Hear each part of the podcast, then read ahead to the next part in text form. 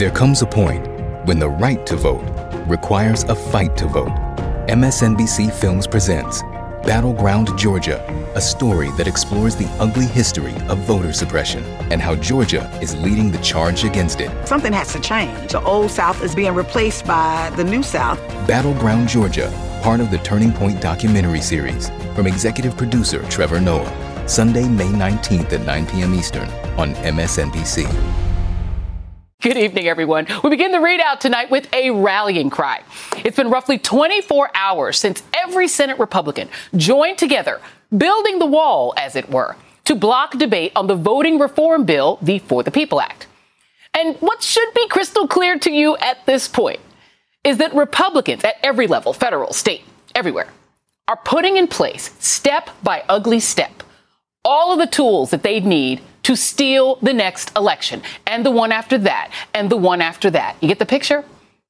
Across the country, 14 Republican led states have enacted 22 laws that restrict access to voting.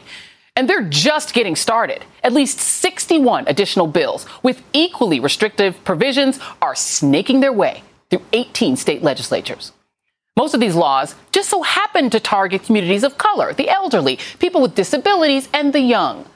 And if that's not repugnant enough, some of these Republican laws have stripped secretaries of state of their power, clearing the way for partisan control of state election boards and made it easier to overturn election results.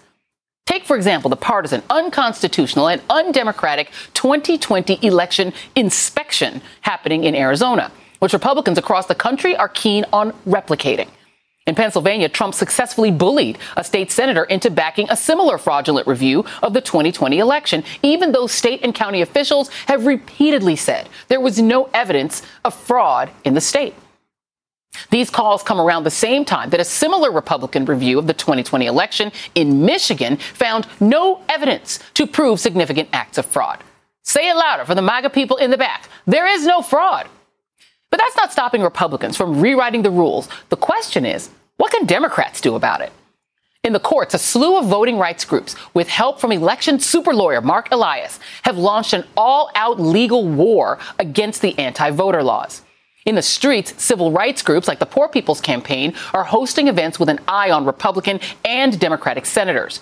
Today, they held a moral march on West Virginia Senator Joe Man- West Virginia Senator Joe Manchin and on Senate Major- Minority Leader Mitch McConnell, calling on them to kill the filibuster and pass the For the People Act.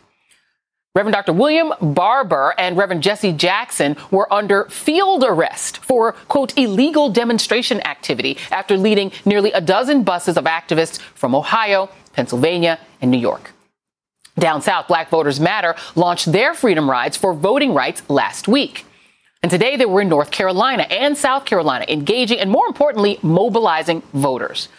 Fair Fight Action, led by Stacey Abrams, as she discussed on this very show, launched their Hot Call Summer campaign to help educate and mobilize young voters of color and young progressives. And on August 28th, the 58th anniversary of the 1963 March on Washington, Martin Luther King III and the Reverend Al Sharpton will launch their voting rights campaign in D.C. It's a nationwide march against voter suppression. And that is just some. That is just some of what's happening out there in terms of trying to protect your right to vote. And this will be a voting rights summer. Meanwhile, Senator Amy Klobuchar is taking her committee on the road. They're going to stop in Georgia to hear firsthand from people who are being impacted by this voter suppression law. Joining me now is Senator Amy Klobuchar of Minnesota, the chairwoman of the Senate Rules and Administration Committee. And Senator, explain to us what you're doing because I think a lot of people part of the anxiety that people who are worried about our democracy feel is a sense that Democrats seem a little bit calm about it. And they're definitely we're definitely not calm out here. I'm so, not calm, Joy. Good. Okay, so tell us what you guys are doing. Well, I just see the evil out there and what they've been doing all over. As you point out, over 20 of these laws have actually passed. And I think we got to do something about it. And what I loved about your lead in is just all the action happening right now to mobilize people, to get them to vote. And so what I'm doing, for the first time in 20 years, The Senate Rules Committee is going on the road, and we're getting out of this building and going to where the people are and hearing exactly what's going on in a state like Georgia, where they literally passed a law that banned volunteers from giving out uh, water and food uh, to people who sometimes have to wait in line for hours and hours and hours in the hot sun.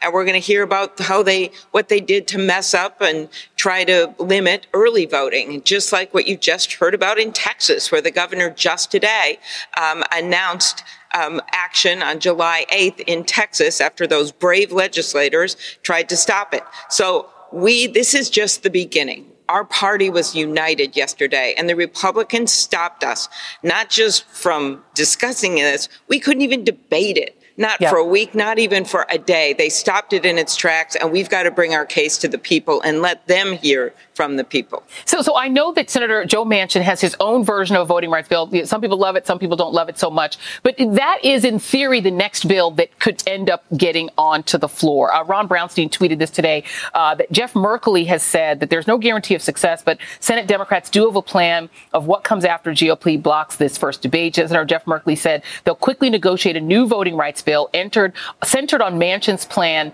that all 50 Democrats back and then see if any, much less 10 Republicans will sign on. My guess is no Republicans will sign on to that. Okay. I could, let me just let y'all know in advance they aren't. Have you discussed with That's Senator why people Joe- watch your show, Joy. That's why they watch your show. Thank well, you for that insight. No, absolutely. Yes. But the reality is, shouldn't Senator Manchin and Senator Sinema, who I don't know if they're on your committee, are they going to go on any of this trip? Because it might, it seems to me that it might be helpful for Senator Manchin and Senator Sinema to hear from the people that you're going to hear from. Okay, well, let's, step back uh, about the Manchin proposal. And first of all, what we voted on yesterday was to move to a debate on the bill. Yep. He's done some good faith work, and I know Stacey has told you about this, including now, you know, considering including same-day registration in his proposal, along with the early voting, uh, the 15 days of early voting, and a number of other things. There's clearly still language that has to be worked out, and we're continuing to work with him. So that's really important to know his good faith effort. Uh, from there, we have to figure out a way to get this done. And I believe in abolishing the filibuster. I've come to that belief after seeing years and years of obstruction on everything from immigration reform to climate change as we're heading into this hot summer, um, as well as voting rights. Um, but even Senator Manchin has shown a willingness to talk about the standing filibuster and other ways you could do this. So I haven't given up on any of that, um, especially when it comes to voting rights. So that is that is actually kind of hopeful because if you know I know that there is the former Senator Al Franken um, is is part of an effort to come up with things like having you know 41 votes um, to hold a filibuster, having people hold the floor. Are those conversations going on in the Democratic caucus, including Manchin and Sinema, to say maybe we add some of these things so they can hang on to their precious filibuster, but that at least it would be you know more realistic than trying to find 10 Republicans to do anything? Exactly. I just don't think that's realistic when it comes to voting rights, and I want to make that clear. It may be on other things, mm-hmm. but they instead of you know. Eh, changing their candidates or changing their views on issues or changing how they talk to people, they doubled down on it. And now they're saying, well, we want to change the voters. In the words of Reverend Warnock in his maiden speech, some people don't want some people to vote. So the answer to me is look at these Senate rules, figure out what we can do to move ahead. And as Senator Schumer has said many times, failure is not an option.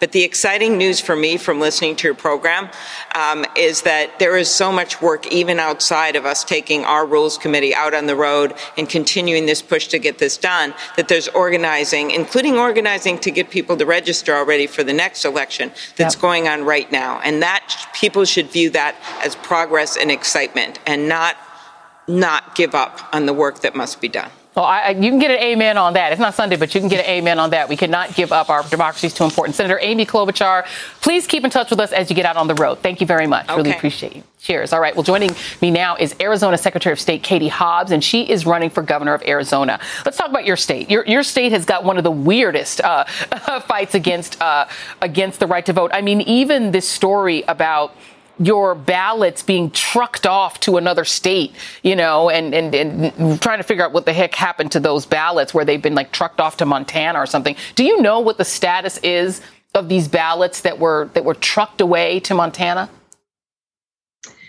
Uh, you know, it's unclear what exactly is happening because the, the folks in charge of this exercise have not really been forthcoming with information. And so we think it's hard drives with ballot images going to some lab, but we have no idea of what the security is of, of this lab or cabin or where, wherever it is or what they're do, what they're planning to do there. Uh, and again, it's because they haven't shared the information. Um, this exercise that they keep saying is transparent, but we know it's not. Uh, so we do know that they plan to wrap up their work this week, I think, uh, and then they're expected to issue some sort of report in the coming weeks uh, uh, to summarize whatever they quote unquote find.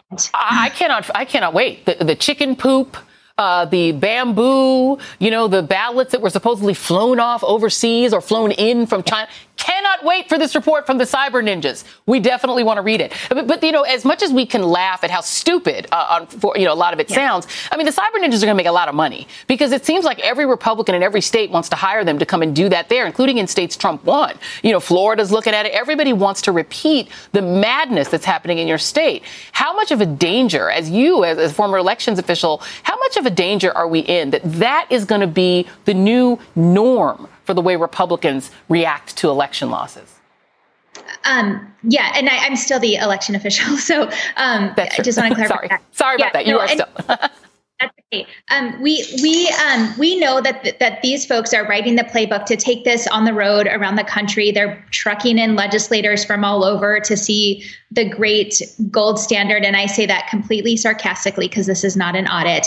Um, and that the cyber ninjas are making a lot of money off of this, and um, and and so we have to be writing the playbook of how do we stop this from coming. And there's really nothing contemplated either in our statute or other state statutes that that that even you know contemplate the idea of this type of post-election um, rehashing of the results when you don't like them, um, and really, it's untenable that that it, it is it, it, at the bare minimum.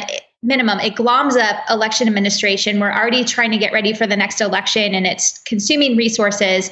But their end goal of continuing to try to undermine the public's confidence in our elections is really dangerous. And yeah. um, and so you know it's important that folks are watching and that we're trying to stop this from replicating. Do you? Do, how badly do you and other uh, election administrators that you talk to want and need a federal law to get this to sort of stop this madness? it is very critical to have some sort of federal intervention to ensure uniform voting access across the country. And everything that we're talking about is tied together. The big lie from the election, this so called audit in Arizona, the rash of voter restrictive laws that we're seeing across the country, um, and the failure of Republicans to even debate voting rights improvements in, in Congress, um, it's all connected together. And a federal federal laws to improve voting access across the country, provide some minimum floor of access, is so critical right now. And it's clear that the American people want this. Um, and so I was very heartened to hear from Senator Klobuchar. She's done so much great work on this legislation and helping it move forward. Um, I'm I'm glad that they're taking this on the road to hear from Americans about why this is so critical. Yeah, and, and I know that there is a law that's winding its way through that would actually strip you of your power in election administration. Democrats uh, did do a move to try to block it. Do you think that law is going to uh, ultimately get through very quickly? I'm out of time, but do you think that law is going to wind up being on the books? It, it sounds like it will, and we're going to challenge it. Yeah. All right. Well, we will definitely keep an eye on Arizona. Arizona Secretary of State Katie Hobbs, thank you very much. Appreciate it. Okay, still ahead on the ReidOut. Conservative activist Christopher Rufo launched a campaign against critical race theory, or as he calls it, the perfect villain. As I pointed out on this show recently, everyone from Tucker Carlson to Donald Trump listened. Rufo responded on Twitter challenging me to bring him on this very show to debate. Okay.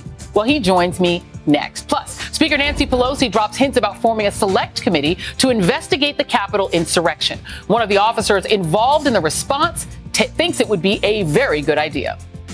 As an American, I believe very strongly in a in a two party system. Um, right now, one of those parties has a cancer, and we got to cut it out. Wow. And two Republican governors battle it out to see who can be the Trumpiest Trumpster in the land. But only one, only one can be tonight's absolute worst. Who will it be? The ReidOut continues after this.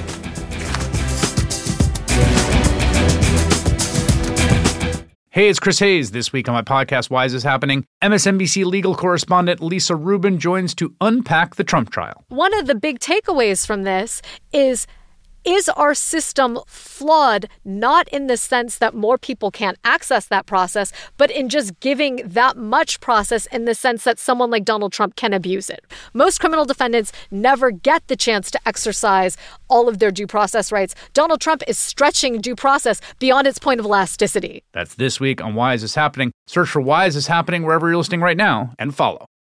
Alpha 1 Niner, commence Wi Fi device checklist. Laptops on. TVs streaming. Game console consoling. Smart thermostat set for cuddle time. Doorbell camera. Oh, my package is here. Fast, reliable, able to power tons of devices inside your home at once. All systems go. You are clear for takeoff. This is Xfinity Internet, Wi-Fi built to wow. And watch the short film The Aviators, now playing at Xfinity.com. Restrictions apply. Actual speeds vary and are not guaranteed. The fight to vilify critical race theory, occurring mostly within the confines of Twitter and Fox News, is now taking over school board meetings. In some cases, turning into a literal fight, like what you see here in Loudoun County, Virginia, where a public meeting over lessons on race and a proposed policy on equity for transgender students devolved into mayhem, with audience members displaying aggressive behavior. One man was charged with disorderly conduct and resisting arrest. Another was injured. And we reached out to Loudoun County schools and asked if critical race theory is being taught anywhere in the district. And not surprisingly, both the superintendent and the school board say no, it's not. Raucous school board meetings are one result of a national campaign by political operatives to eradicate curriculums on racial and other forms of equity, which, mind you, is not the same thing as critical race theory. One of those operatives, critical race theory opponent Christopher Rufo, joins me now. And Christopher, thank you so much for making some time to be with us this evening. Thank you. Thank you. Okay, so let's let's start out do the elephant in the room. So so you and I started off on a little bit of a Twitter beef. Um, I talked about you. I quoted you um, in an article um, that one of our uh, great journalists here uh, at NBC had quoted you in a piece, and I quoted that on TV. Uh, and then you tweeted um, that you wanted to come on the show and said, you know, I didn't have the courage to put you on. Now I will just note that Twitter is a for a hyperbole zone. So you know, I, it, whatever, it's all water under the bridge. But I just want to just get to a, a couple of little factual things. Why would I need courage to have you on? Are you like an expert in, you know, race or racial history? Are you a lawyer? Are you a legal scholar? Uh, is that part of your background?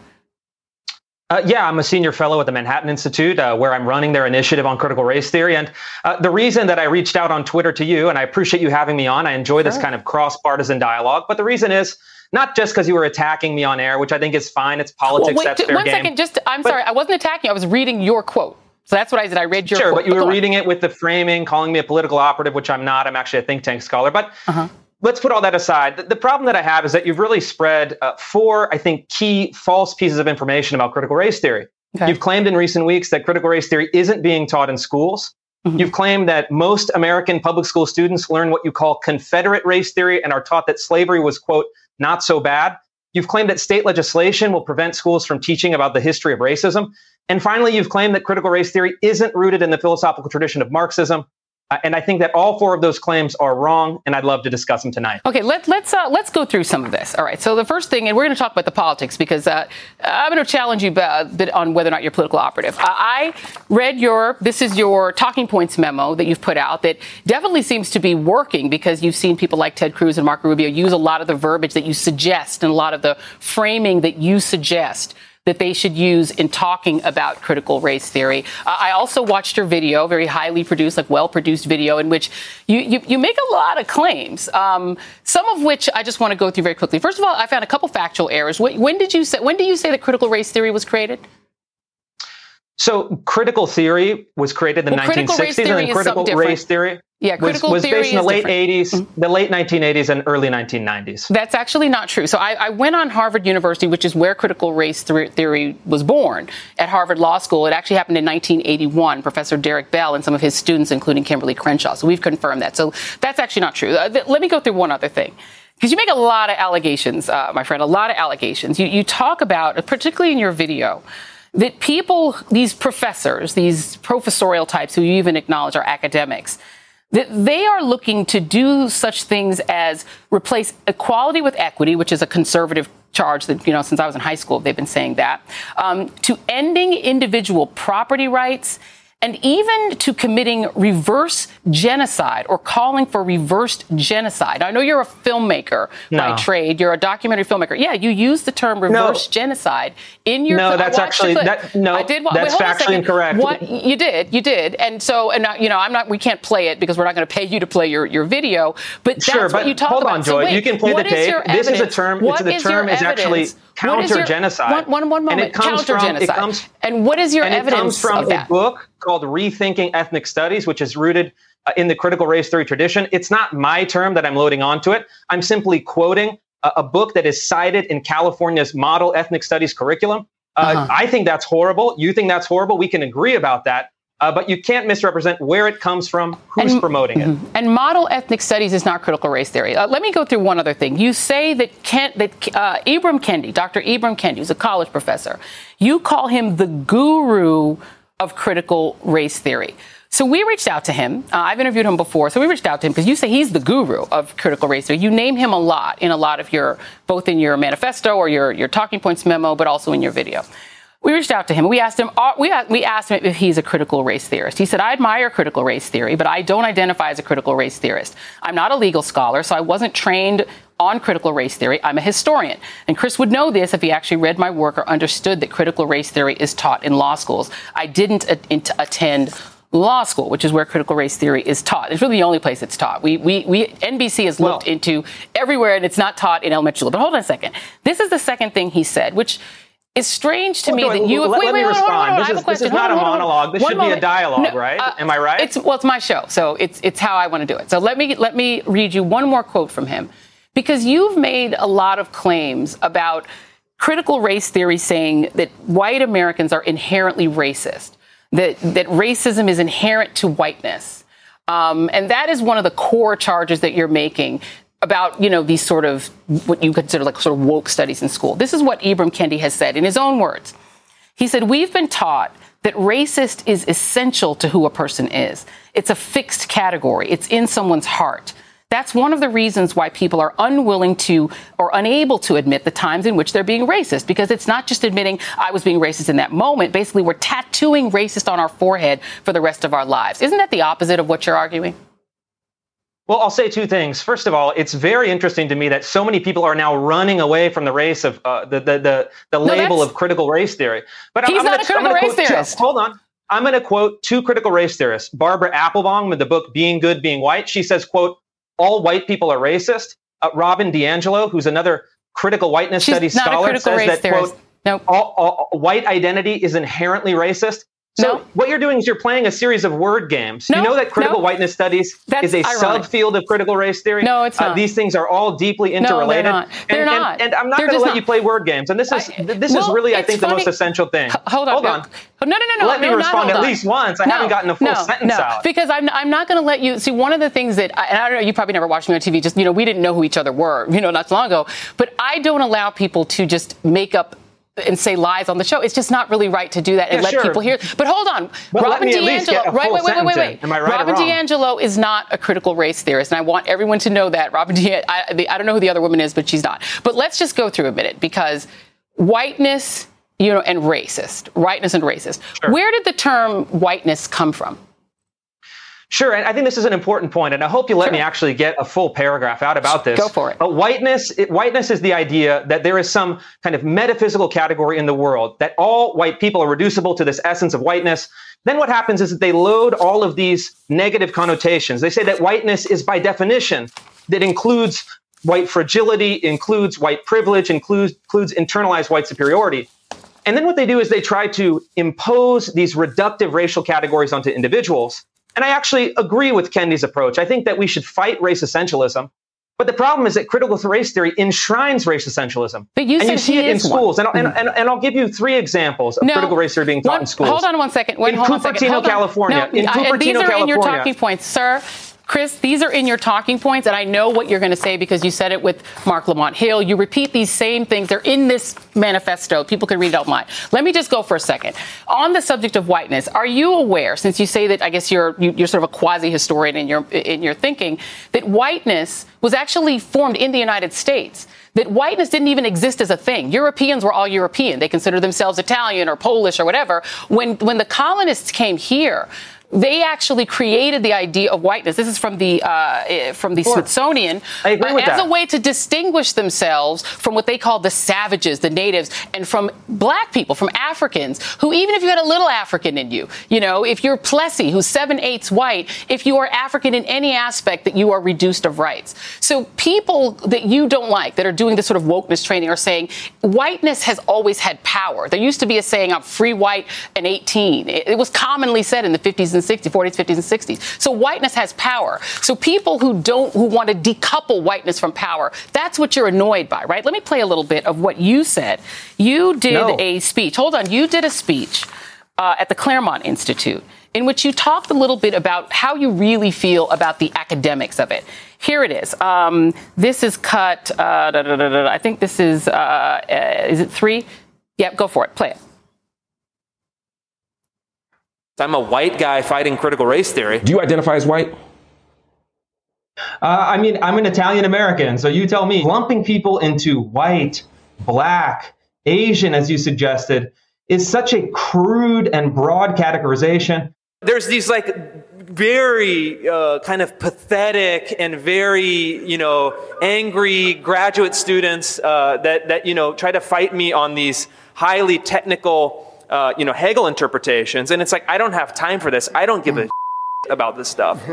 So you don't give an S about this stuff. You're really just having a campaign to take everything that annoys white No, Americans and white right. conservatives. No, Hold that's on. not right. You No. want to make a campaign I mean, and stuff give- everything you in played there my that highlight people reel. You played my highlight reel. Give me a chance to respond. And you No, want to absolutely stuff wrong. it all into critical race theory, right? What I don't think is right is that forcing eight-year-olds in Cupertino, California, to deconstruct their racial identities That's and then rank themselves theory. according to power and privilege. Let- power and privilege. It's intersectionality theory, which was invented by Kimberlé intersectionality. is a separate thing. Which is Intersectionality of is a separate thing. theory. No, it's You- not, dear. You had her on your It's not. show. You know She's a- this. Yeah, she And- invented and here's both the bottom things. line, Joy. She what invented you've both done things. in tonight's segment She's is exactly what I'm fighting thing. against. I'm fighting No. against the manipulation of language. I'm fighting Right, against you're, language you're fighting against wokeness, and, and you I'm don't trying like to basically corporate load wokeness, all of cetera. these I get euphemistic it. terms with subversive content.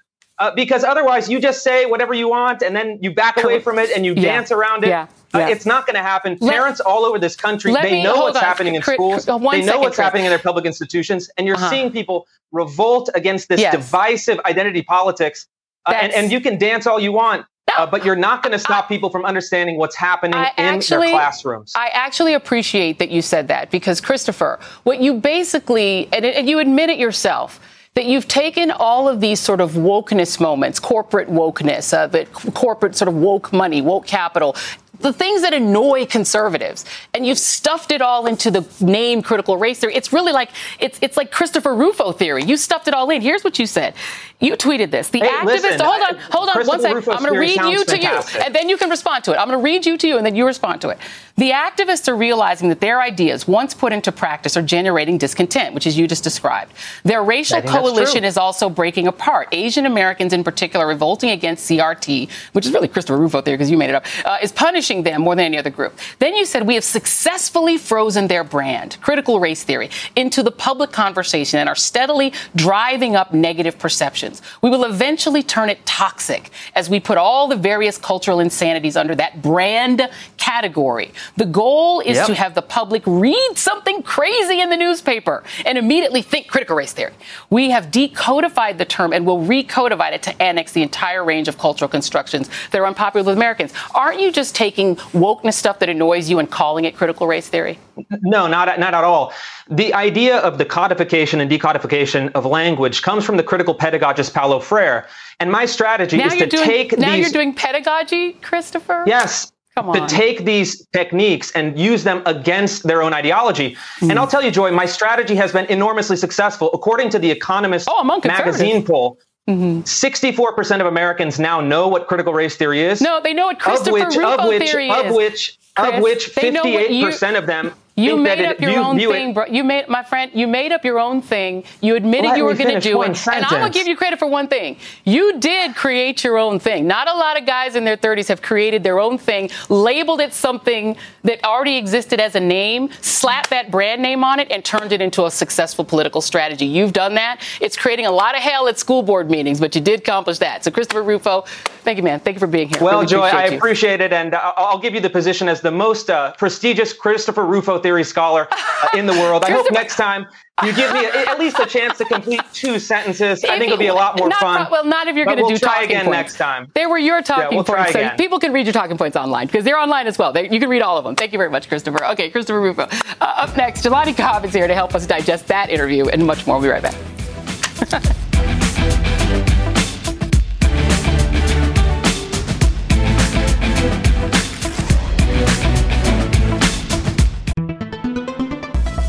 everyone. It's Katie Phang. Did you know my weekly show on MSNBC is now available as a podcast?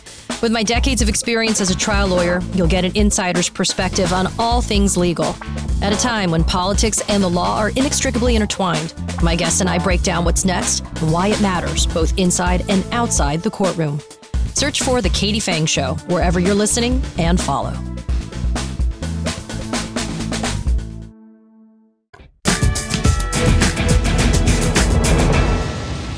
So you heard my conversation with conservative activist Christopher Rufo about the distortion campaign that he and other conservatives and Republicans are waging over their new cultural boogeyman, critical race theory. And joining me now to react is Jelani Cobb, an historian and staff writer at The New Yorker. And Jelani, I, I just want to go through really quickly. And, you know, Christopher was very upset um, that I didn't let him read his talking points. These, these are his talking points. So we printed them out what he wanted he started to do and I, and this is just for our audience too the reason that i did not let him continue is in this manifesto in this talking points memo and i used to be a press secretary so I, i've made these for politicians he wanted to start to read some of the stories that he has put in here to claim that they're critical race theory. He started to say Seattle public schools told teachers that the education system is guilty of spirit murder against black children. Da, da, da. And, and so he has them already here. He wants to read them on TV with people so that he can then advance his own version of he made up a version of then he called it critical race theory. And just to prove that to the audience just so that we can have this conversation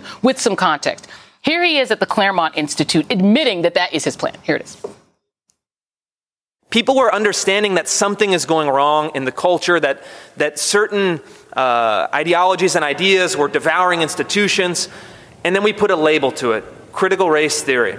Actually, they put a label to it in the 1990s. We just appropriated it, attacking it at a very practical political level and providing political leaders with a cudgel he, he says he's not a political operative, but you just heard him say it's a political cudgel. Just your thoughts, Jelani. And there's so many lies, I don't know where to start. I mean, he's just lying. You know, and, and it's a very difficult thing to hear um, because as scholars, we actually care about definitions. We care about meaning. We care about nuance. We care about uh, scholarship and uh, historiography. And for a person uh, who just wants to throw grenades uh, and, and play with shrapnel, uh, he's been able to take a idea devoted to the pursuit of equality devoted to understanding why equality has been of, has been so evasive in the span of our history and then turn it into a weapon to further the inequality that was the problem in the first place. So there's so many things to start with. Let's start with the idea of whiteness. So we're looking at a project which is trying to understand the power afforded to a political category, and that is the political category of whiteness. We're not talking about individual white people. We're not talking about the person at your job or your next door neighbor uh, or your friend who you went to school with. Uh, but that's what you would believe. And the idea that we're trying to have a crusade, which is going to marginalize American, white Americans and turn the rest of the country into Wakanda. Uh, and they're playing on these fears uh, in this way.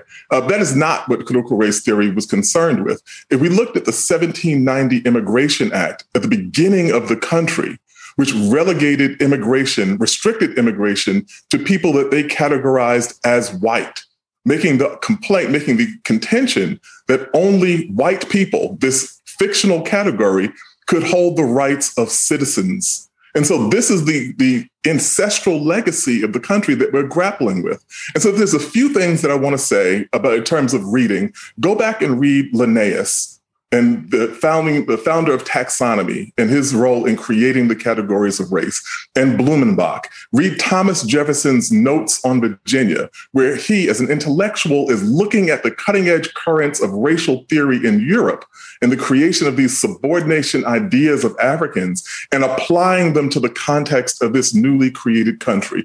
Read Nell Irvin Painter's book the history of white people. Read Ken, Ibram Kendi's book stamped from the beginning. Read gossett's history on race. There is an entire, we could talk about this for another 15 minutes with me just listing historiography. There's yeah. an entire body of knowledge that will explain what this is.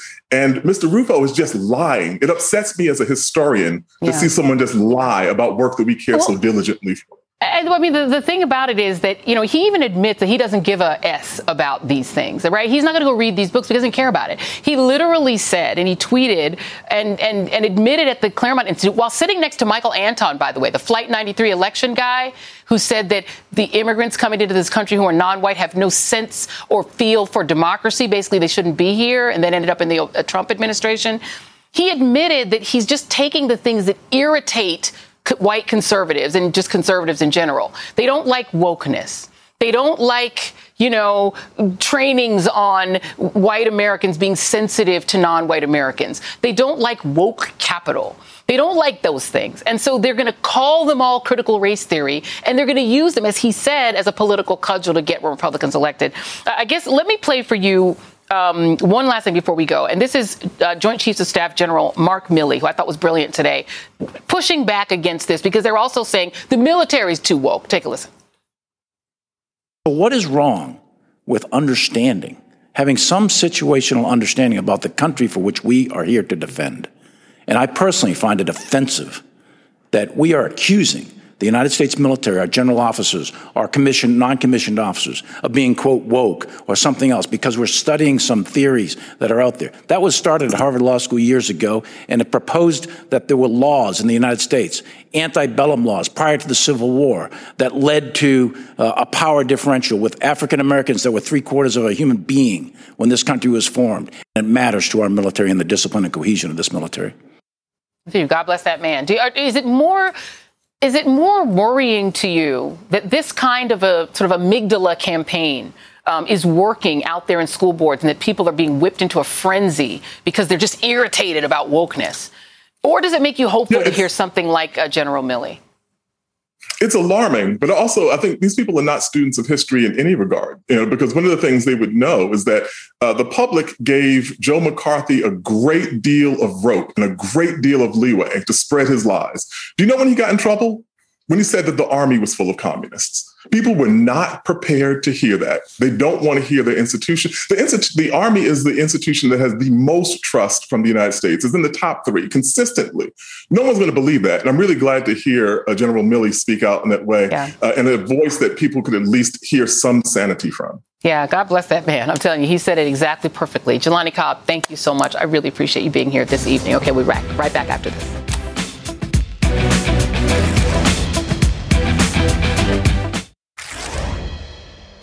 A member of the far right group, the Oath Keepers, has pleaded guilty in federal court to charges stemming from the January 6th insurrection. Graydon Young became the second Oath Keepers member to plead guilty and the first to plead guilty to a charge of conspiracy, admitting he conspired with roughly a dozen other Oath Keepers. In doing so, he's agreed to cooperate with prosecutors and potentially testify against his former associates. And that's no small thing. In fact, the first Oath Keeper who agreed to cooperate with the government back in April was offered sponsorship in the Witness Protection Program. The need for witness protection would seem to contradict the idea that these were a bunch of peaceful tourists, as some Republicans would like you to believe. And a new video released today by the Justice Department shows that they were anything but.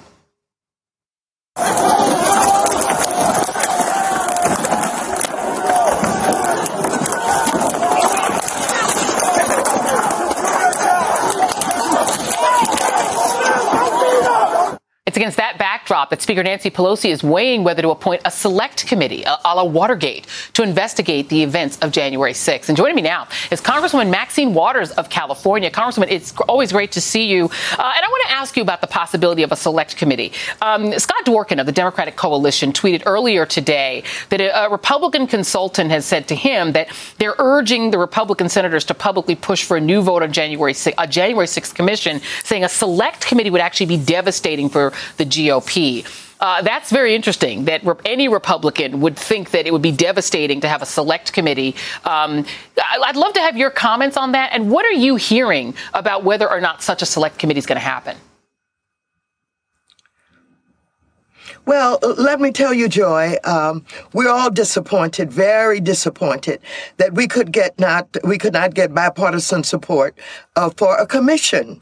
Uh, you know, for them to resist the Republicans to resist a commission speaks to whether or not they are interested in really having the facts come out about the insurrection and what took place, who was involved in it, who supported the transportation for so many of those people to come by airplane, by bus, what have you. I know that there have been some reports that talked about those who signed up for the permit as being the same people who worked in the president's campaign.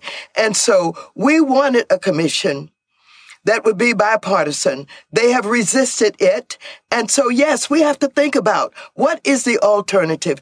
Yes, a select committee is being talked about. And I think that we're going to have to go forward uh, with a select committee. I support that. The speaker has not announced it yet, but I know that it is being discussed. It is being thought about because we have to. We have to do something and we have to get the facts out about who invaded our Capitol. This insurrection that took place where our police officers, the Capitol Police, were in hand to hand combat. Uh, they did not have the kind of protection that they should have had, and they were being beaten up. And you saw the officer that got killed. He was crushed. And then the sight of the American flag on the pole used to beat up police officers is more than one can bear. Yeah. And so I'm anxious for us to move forward and get a select committee. And I'm very hopeful that it will come about soon. And do you believe that me- Republican members of Congress who may have given tours or in any way helped um, and found to, uh, aided in this insurrection should be subpoenaed by such a committee? Yes, I do believe that. I do believe that First of all, we have members of Congress, Republican members, who are aligned with and associated with QAnon, uh, who know many of the Oath Keepers and some of the Proud Boys. And not only do we have some that uh, know them and have worked with them, I believe uh, that there were tours that were given. I saw some of them the day before over in front of the Rayburn House office building. And at that time, I warned our Capitol Police to look out because strange characters was roaming around. And I saw some inside the House Rayburn uh, building. And so, yes, I do believe that some of the members of the Republican Party know more than they are telling or want to tell. Yeah, and maybe that's why they oppose having a, a commission. Uh, Congresswoman Maxine Waters, thank you very much. Always great to speak with you. All right, and up next, mirror, mirror on the wall, who is the Trumpiest of them all? Tonight's absolute worst. It's next.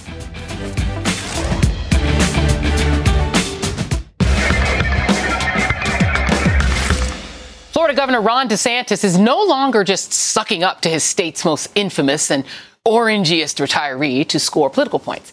He's going Trump twinsy on steroids in his quest to become the nation's top MAGA culture warrior. Starting with, you guessed it, critical race theory.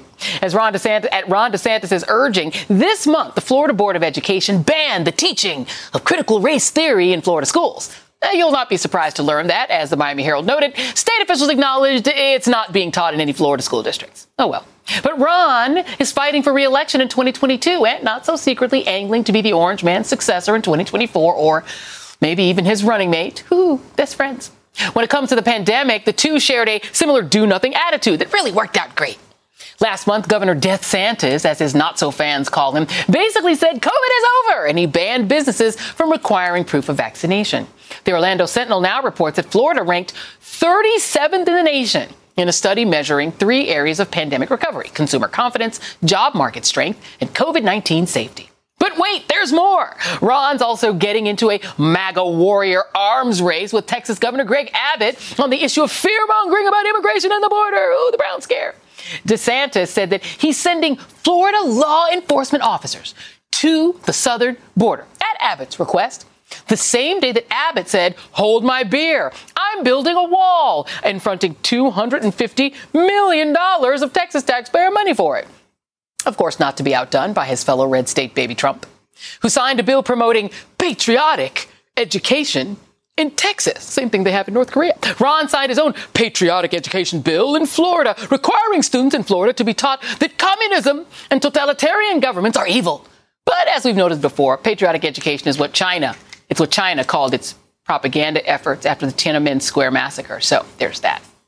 But what garnered Ron the dishonor of absolute worst tonight is one of the other bills he signed, requiring public universities and colleges to survey students, faculty, and staff about their beliefs and viewpoints, and suggesting budget cuts could be looming if universities and colleges are found to be, quote, indoctrinating students. And the thought police. Except he wants to indoctrinate students by mandating patriotic education like we're, you know, China while banning certain things that students are taught and also using the state to intimidate educators, which honestly sounds a lot like authoritarianism.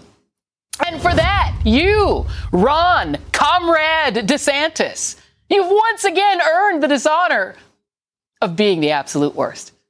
And that's tonight's ReidOut.